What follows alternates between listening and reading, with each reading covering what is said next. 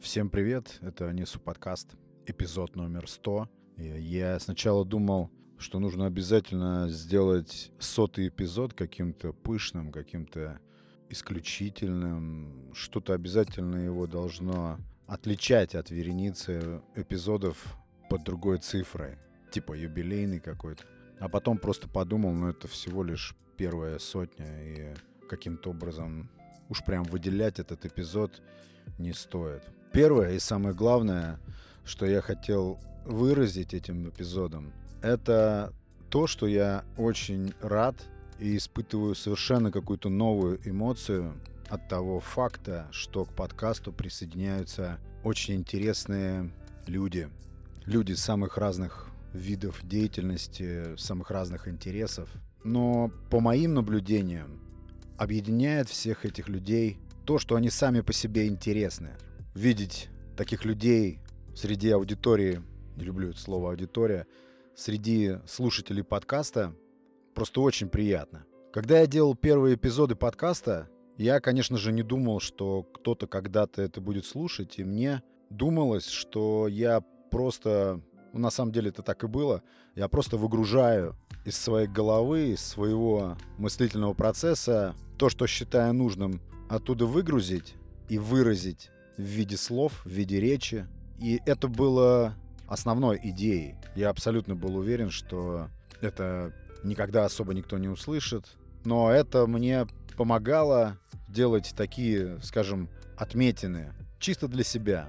И, конечно, я очень удивился, а потом, конечно же, обрадовался тому, что на подкасте стали появляться люди, которым близко, о чем здесь говорится, которым близки идеи подкаста. Люди, которые желают совершенствоваться, люди, которые совершенствуются и ищут новые способы становиться лучше. Я стал думать, о чем вообще мой подкаст. Одно время подкаст находился во вкладке «Ментальное здоровье» долгое время. Я не помню, то ли я задумал и так сделал, то ли подкаст туда как-то добавился по умолчанию.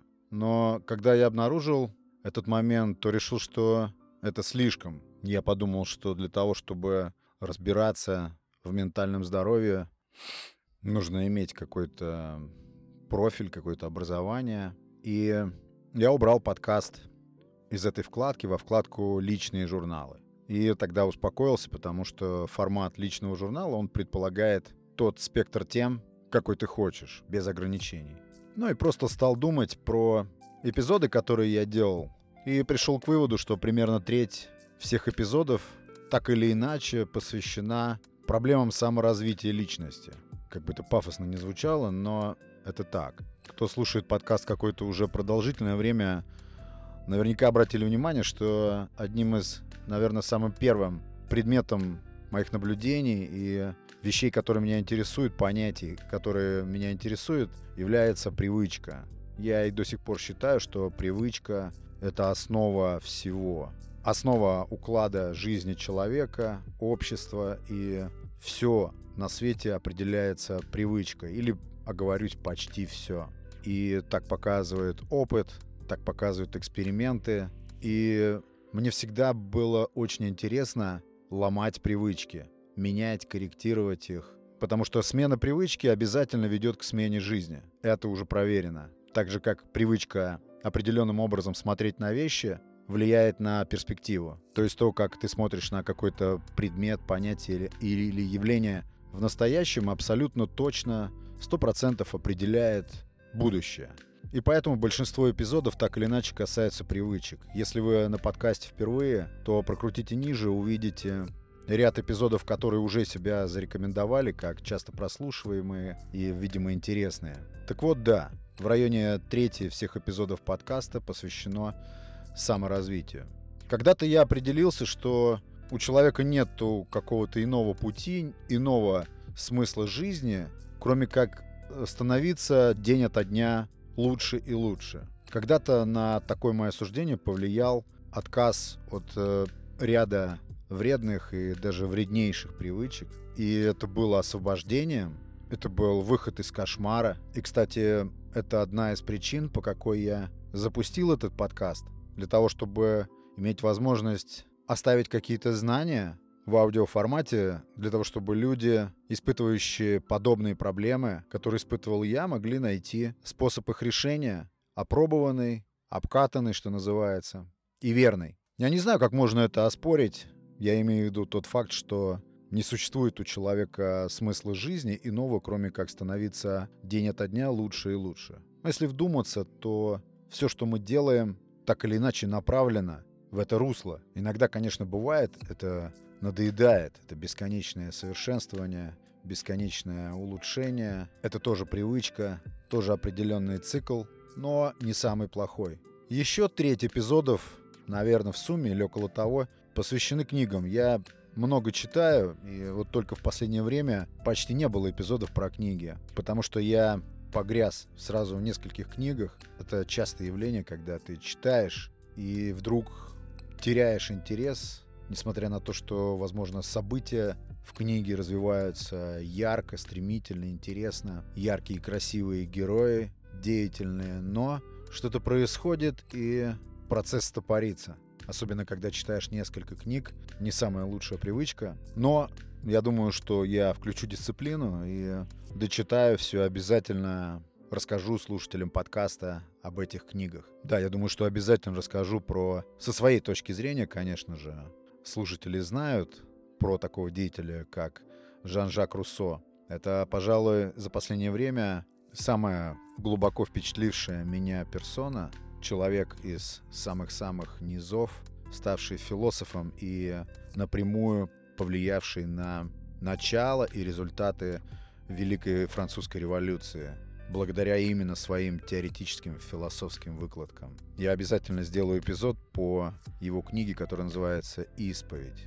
Это, немножко отступлюсь, это очень откровенная история человека без купюр, без стеснения. Кстати, то, что немного мне не понравилось, и очень-очень развернуто, начиная с детского возраста и до самого преклонного.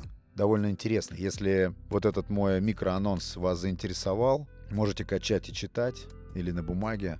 Стоящая вещь вызывает сопереживание герою именно благодаря беспредельной откровенности. Откровенности в смысле правдивости. Больше всего полюбил литературу, вообще текст. И поэтому предметом изучения интереснейшим для меня всегда были и, наверное, будут тексты. Книги, статьи. Я очень люблю литературу 19 века, особенно русскую классику. И я помню, спорили с одним парнем, он тоже из читающих. Он стал возмущенно доказывать, что это большая ошибка, когда человек прочитал какое-то приличное количество русской классики и уже считает себя разбирающимся в литературе. Я тогда защищал именно русскую классику от него, и моей точки зрения тогда было, что если человек прочитал какое-то существенное большое количество русской классики, то ему совсем не обязательно читать классику американскую, французскую или немецкую. Так я предполагал, что это все равно, что побывать на Олимпе или на Эвересте. То есть в литературной мировой иерархии я русскую литературу всегда ставил на первое место. Русская литература, конечно, невероятно крутая. Это литература планетарного масштаба, но это не значит, что она в своем роде единственная и обязательно первая. Она, безусловно, самобытная, но литература, слава богу, как и языки планеты, неразрывно друг с другом связаны, и где граница между французской классикой и проистекающей из нее потом русской, ты не отыщешь. Можно установить границы между государствами, но границ между языками и литературными языками, и границ между влиянием западных авторов на славянских и, и потом обратно взаимовлияние мы ограничить не можем, и никто ограничить не может. Это как гидросистема Земли. Океаны, моря, реки, озера и грунтовые воды – все связано одно с другим неразрывно. Но как позволю себе сказать, постоянные слушатели подкаста замечали, я непреклонный и очень горячий фанат Льва Толстого. Я помимо того, что прочитал все сначала известные, потом малоизвестные его произведения, я потом нырнул в его дневники. Кто этим тоже увлекался, знает, что это похлеще повеселее, поинтереснее, чем даже топовые его произведения. Потому что, когда ты читаешь дневники Толстого, ты очень ясно понимаешь эту личность, систему его мотиваций и много чего начинаешь понимать из того, что кроется в тайных, самых дальних уголках его богатой и широкой души. Я в этом подкасте всегда буду ссылаться на Толстого, буду обязательно делать эпизоды, посвященные его историям, буду выжимать из этих историй то, что впечатлило меня, рассказывать об этом вам. Прежде чем я окунулся в творчество Толстого и стал буквально выжигать, поглощать всю прозу, которую он создал, я был ярым фаном второй нашей литературной глыбы Федора Михайловича Достоевского. Я точно так же отштудировал, наверное, все его произведения, и он очень сильно на меня повлиял как философ, а, сформировал кое-какие подходы, и я считал и считаю, что гений Достоевского заключается, я имею в виду сам нерв его творчества. Кто не знает, Достоевскому, ну, согласно теоретикам и филологам, его гений снизошел в одно мгновение. Я не помню, то ли филологи так назвали, то ли сам Федор Михайлович. В общем, это называлось Невское видение. То есть вот этот гений, его писательский талант, писательская харизма явились ему одномоментно, когда он стоял на берегу Невы. Так вот, я считаю, что гений Достоевского заключается в том, что он отыскал код страданий. 87% прозы Достоевского — это страдания. Внутренние страдания личности человека, героя, или его внешние социальные страдания как приверженца какого-либо социального слоя, обреченного на страдания. Вот если перечислить.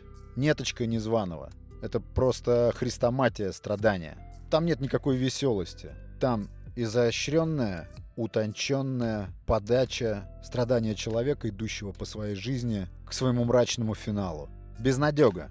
Нет, конечно, если мы возьмем преступление и наказание, то Родя Раскольников обретает по итогу свободу, и надежда ему все-таки дается. Но дается ему эта надежда после того, как он проходит через жесточайшие жернова страданий. Когда эти страдания в пыль перемалывают его.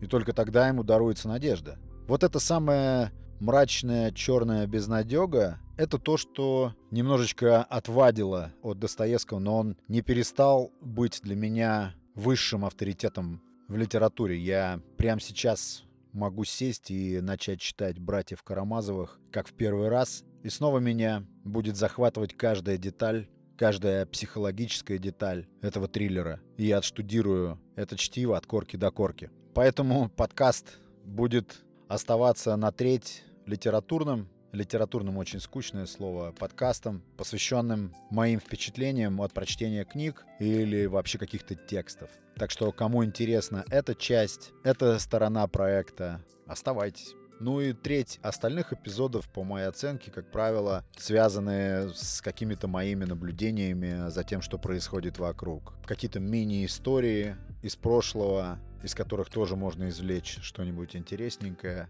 над чем-то просто улыбнуться или усмехнуться, кому нравится эта часть, эта сторона подкаста.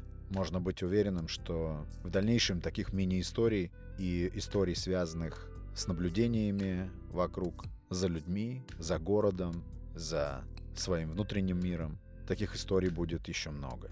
Заканчивая эпизод тем, с чего я начал, было очень интересно создавать эпизоды, когда ты точно знал, что их никто никогда не услышит. Это давало тебе определенную свободу, и ты был единственным слушателем того, что ты несешь.